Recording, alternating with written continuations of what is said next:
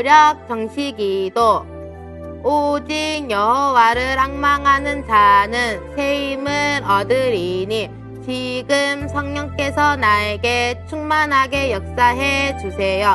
나에게 영역을 주세요. 모든 흑암 세력은 예수 그리스도 이름으로 결박을 받을지어다. 지금 성령께서 나에게 충만하게 역사해 주세요. 나에게 지력을 돕는 천사를 보내주세요. 우리를 깨닫지 못하게 하는 모든 무지의 흑암 세력은 떠나갈지어다. 지금 성령께서 나에게 충만하게 역사해 주세요. 나에게 건강 돕는 천사를 보내주세요. 예수 그리스도의 권세 있는 이름으로 모든 질병은 떠나갈지어다. 지금 성령께서 나에게 충만하게 역사해 주세요. 나에게 경제력을 돕는 천사를 보내주세요. 예수 그리스도의 권세 있는 이름으로 모든 가난은 떠나갈지어다. 지금 성령께서 나에게 충만하게 역사해 주세요. 나에게 만남을 돕는 천사를 보내주세요. 예수 그리스도의 이름으로 모든 만남의 문은 열릴지어다. 아멘. 어린이 렘넌트 여러분 안녕하세요. 오늘 은혜 받고 성취될 하나님의 말씀은 사도행전 11장 19절 말씀입니다. 우리 다 같이 한 목소리로 합독하겠습니다. 그때에 스테반의 일로 일어난 환란으로 말미암아 흩어진 자들이 베니게와 구브로와 안디오까지 이르러 유대인에게만 말씀을 전하는데 아멘. 오늘 은혜 받고 성취될 하나님의 말씀의 제목은 시대 살릴 렘넌트 선교사입니다.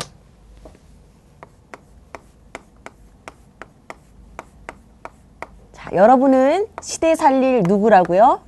시대 살릴 바로 렘넌트 선교사입니다. 여러분들이 말씀의 제목만 기억해도 오늘 우리가 들었던 말씀을 기억할 수 있습니다. 자, 여러분은 바로 시대 살릴 렘넌트 선교사예요.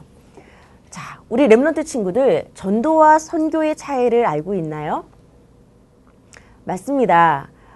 우리가 복음을 전한다는 공통점이 있지만 내가 살고 있는 같은 문화권에서 복음을 전할 때는 전도라고 이야기를 하고 다른 나라에 가서 다른 문화권에서 복음을 전할 때 우리는 선교라고 이야기를 하고 있습니다. 전도와 선교를 올바르게 이해하고 전도와 선교를 하는 교회를 하나님은 시대 시대마다 축복하셨지만 이 엄청난 축복을 잃어버린 교회는 오히려 사단의 밥이 되기도 했습니다.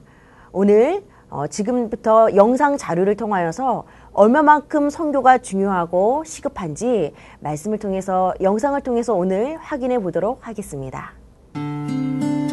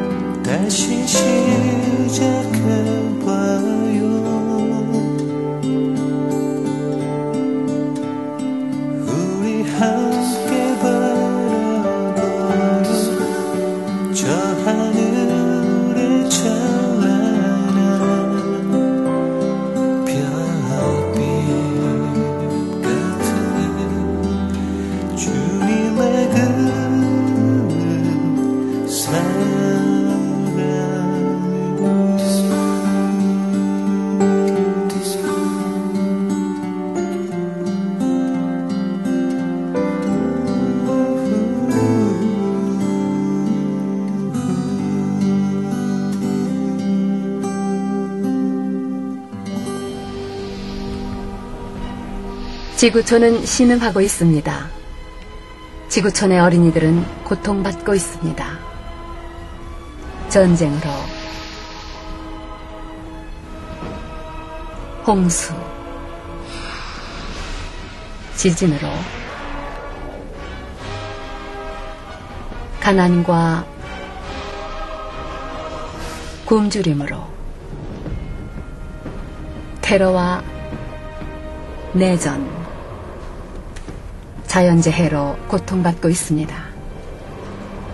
어린이들은 이 모든 위험에 무방비로 노출돼 있습니다. 연약하고 도움이 필요한 지구촌의 어린이들이 신음하고 있습니다. 이 어린이들을 어떻게 도울 수 있을까요?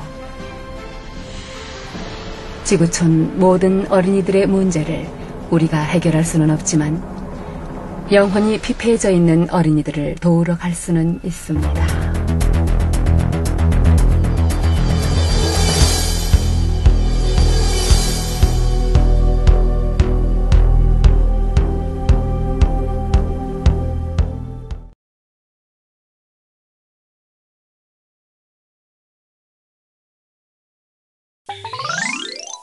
자, 우리 친구들 성교 영상을 잘 봤나요? 이 영상을 보면서 어떤 생각이 들었나요? 성 어거스틴이 그 말을 했습니다. 영혼이 떠난 육신 앞에서 사람들이 통곡을 한다면 하나님을 떠난 영혼들 앞에서 어찌 눈물을 흘리지 않을 수 있는가? 우리 친구들은 오늘 말씀을 통하여서 여러분 가슴에 성교라는 두 단어가 새겨지기를 바랍니다. 첫 번째로 우리 친구들이 오늘 기억해야 될 부분이 있습니다. 바로 최초의 선교사입니다. 이 시대의 어, 최초의 선교사는 누구일까요? 많은 선교사님 이름이 떠오르겠지요. 그런데 최초의 선교사는 바로 예수 그리스도이십니다. 예수님은 하나님이심에도 불구하고 사람의 몸을 입고 이 땅에 오셨습니다. 지구까지 바로 나 하나를 위하여서 열심을 갖고 이 땅에 오셔서 내가 하나님을 만나고 하나님의 자녀가 될 수 있도록 그 길을 열어주셨습니다. 예수님이 선교사가 되셨다는 것은 바로 우리에게도 이러한 미션이 있다라는 거겠죠. 그래서 우리 친구들이 최초의 선교사 되신 예수 그리스도를 통해서 뭘 기억해야 되냐? 예수님은 이 땅에 오셔서 천국 복음을 선포하셨다라는 겁니다. 그리고 또 뭐 하셨죠? 바로 이 복음을 전할 땅 끝까지 복음을 전할 제자를 세우셨습니다. 그래서 여러분들도 한 시대에 예수 그리스도의 참된 복음을 전하는 이 미션을 감당할 멋진 제자가 되기를 바랍니다. 우리가 선교를 하기 위해서 가장 중요한 것은 내가 먼저 체험하는 겁니다. 우리 엄마가 그런데요. 내가 하나님 자녀래요. 예수님이 그리스도래요. 우리가 들어서 아는 차원이 아니라 학습되고 일어나된 그리스도가 아니라 여러분들이 예수님을 나의 그리스도로 사실적으로 믿고 고백하는 그런 영적인 체험이 있기를 바랍니다.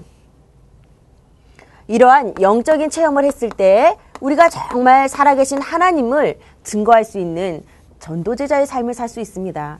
목사님이 한 가지 읽어줄게요. 기독교, 일본의 기독교 교육가인 우찌무라 간조 선생님이 이런 고백을 했습니다. 사실 이 세상에 돈을 싫어하는 사람은 아무도 없겠죠? 그런데 돈으로 절대 할 수 없는 것들을 이야기했습니다. 돈으로 침대는 살 수 있어도 잠은 살 수 없다. 돈으로 음식은 살 수 있지만 식욕은 살 수 없다.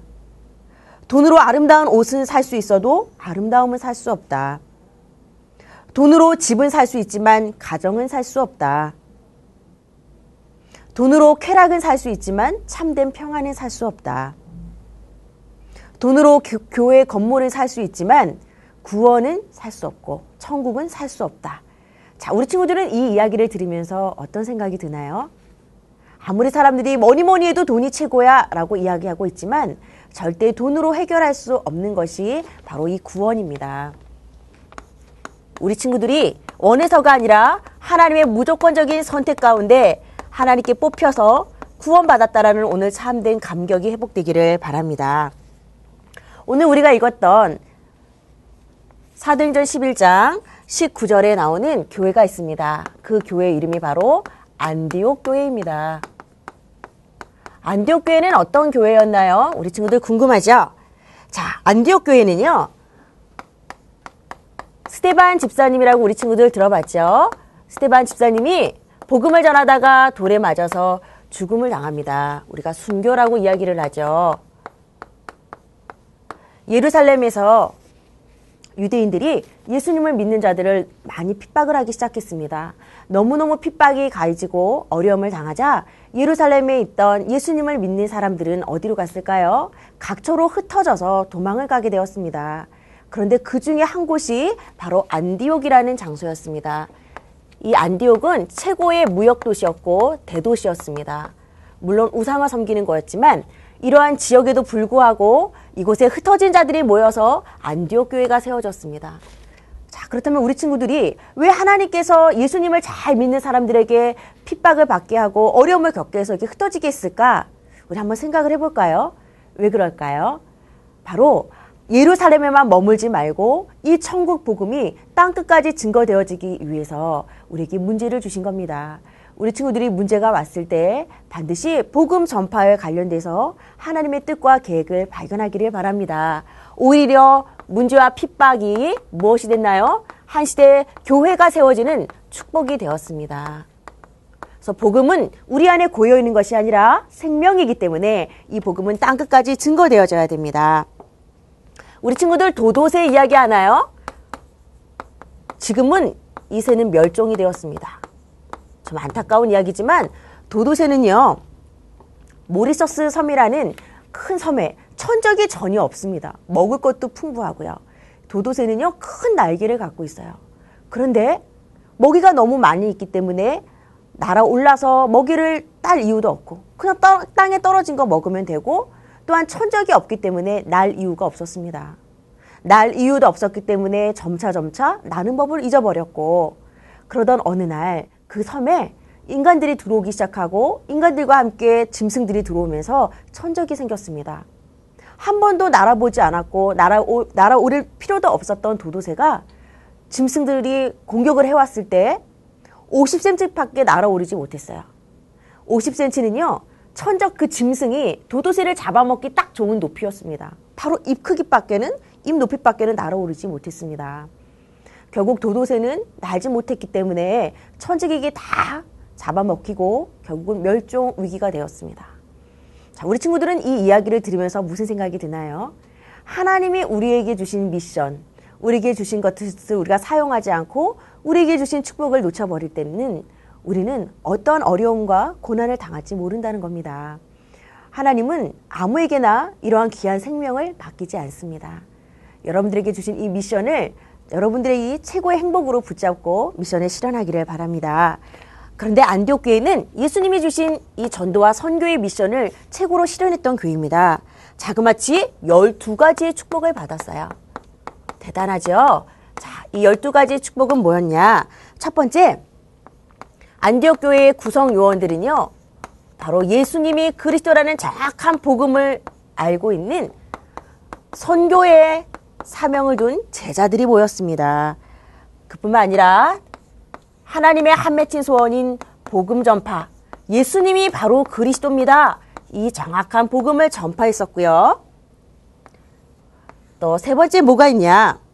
주의 손이 함께 있습니다. 그것은요, 하나님의 최고의 관심이 머물렀다라는 거예요. 네 번째 뭐가 있까요? 주의 은혜가 보였습니다. 다섯 번째, 불신자들이 안디옥 교인들을 보고 별명을 붙여줬어요. 그 별명이 뭔가 하면 그리스도인이다. 와, 너희를 보니까 꼭 그리스도를 보는 것 같아. 그리스도의 향기가 난단 말이야. 불신자들이 붙여준 멋진 별명입니다. 여러분들도 여러분을 봤을 때 나 너 때문에 교회 안 가. 이게 아니라 너를 보니까 정말 하나님이 살아계신 것 같아. 나도 교회 가고 싶어. 전도가 되어질 만큼 여러분들은 이 축복을 누리기를 바랍니다. 여섯 번째로 큰 무리가 모여서요. 되어질 수밖에 없는 당연한 부흥이 일어났고요. 일곱 번째, 어떠한 축복을 누렸냐? 물질의 축복을 누렸습니다. 그 당시 흉년이 들어서 너무너무 어려울 때 오히려 예루살렘 본 교회에 부조를 할 정도로 물질의 축복을 누렸습니다.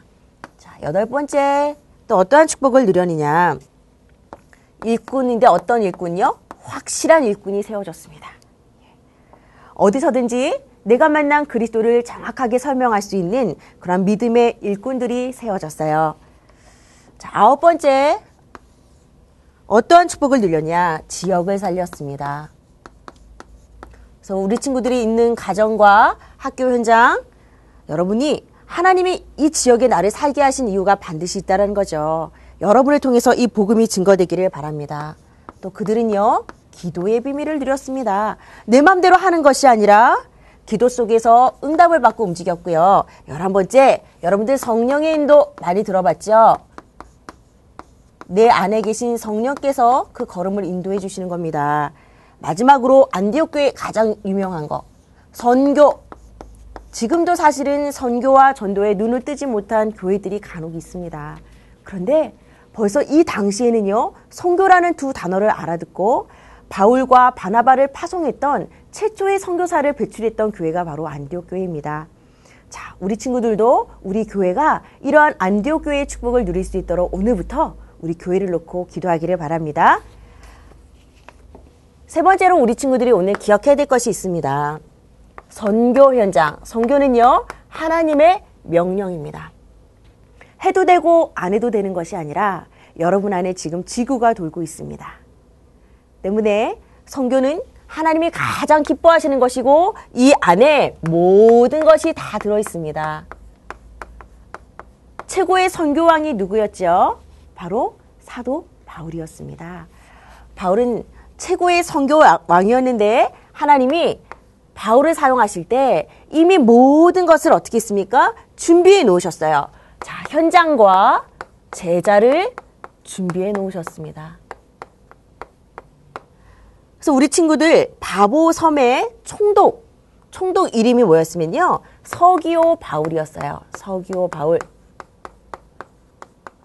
서기오 바울은 사도행전 13장에 나옵니다.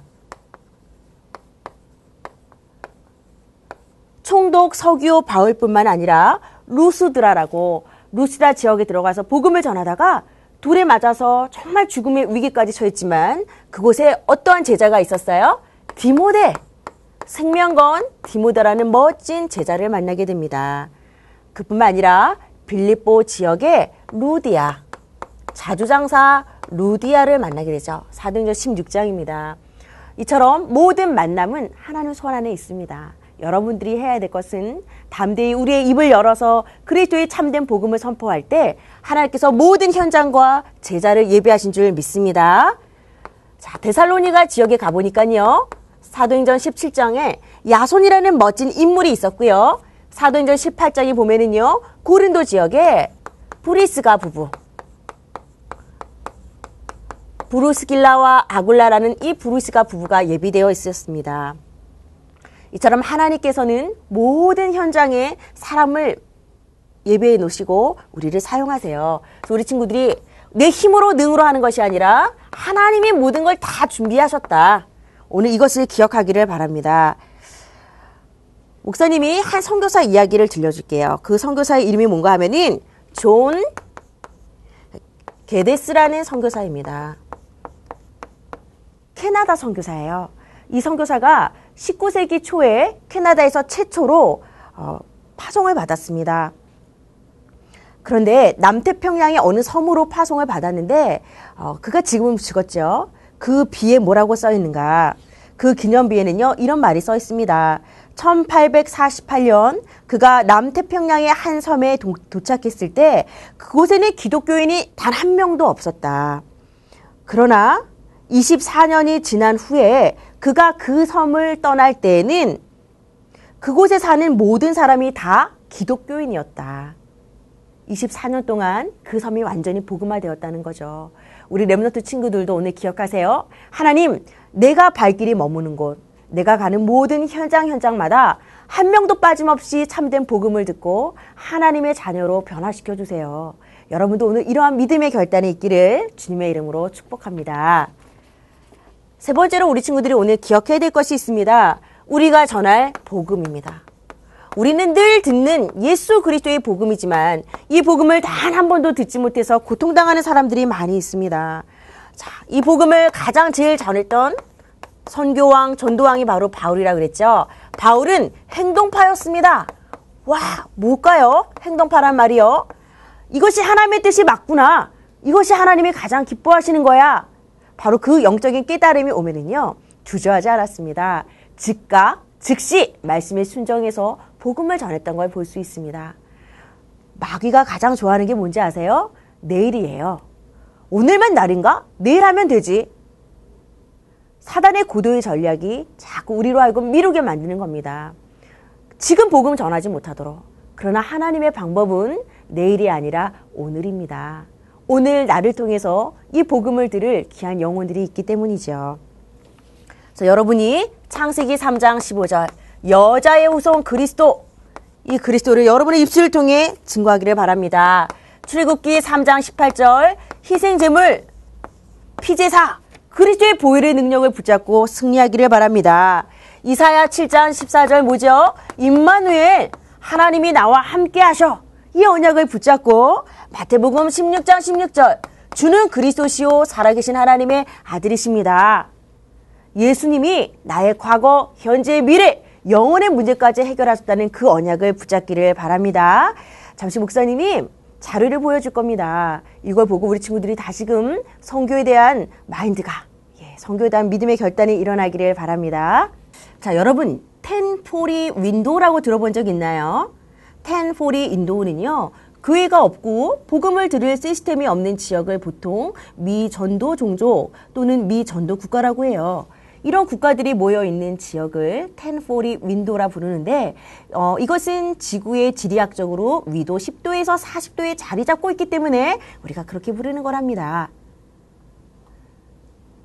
세계 복음화의 비전에 따라서 우리 친구들이 이 지역을 놓고 함께 기도해 주세요. 이 지역에 초점을 맞추어서 우리가 집중으로 기도할 때 하나님께서 정확한 복음이 땅끝까지 증거되어질 수 있도록 축복해 주시라 믿습니다.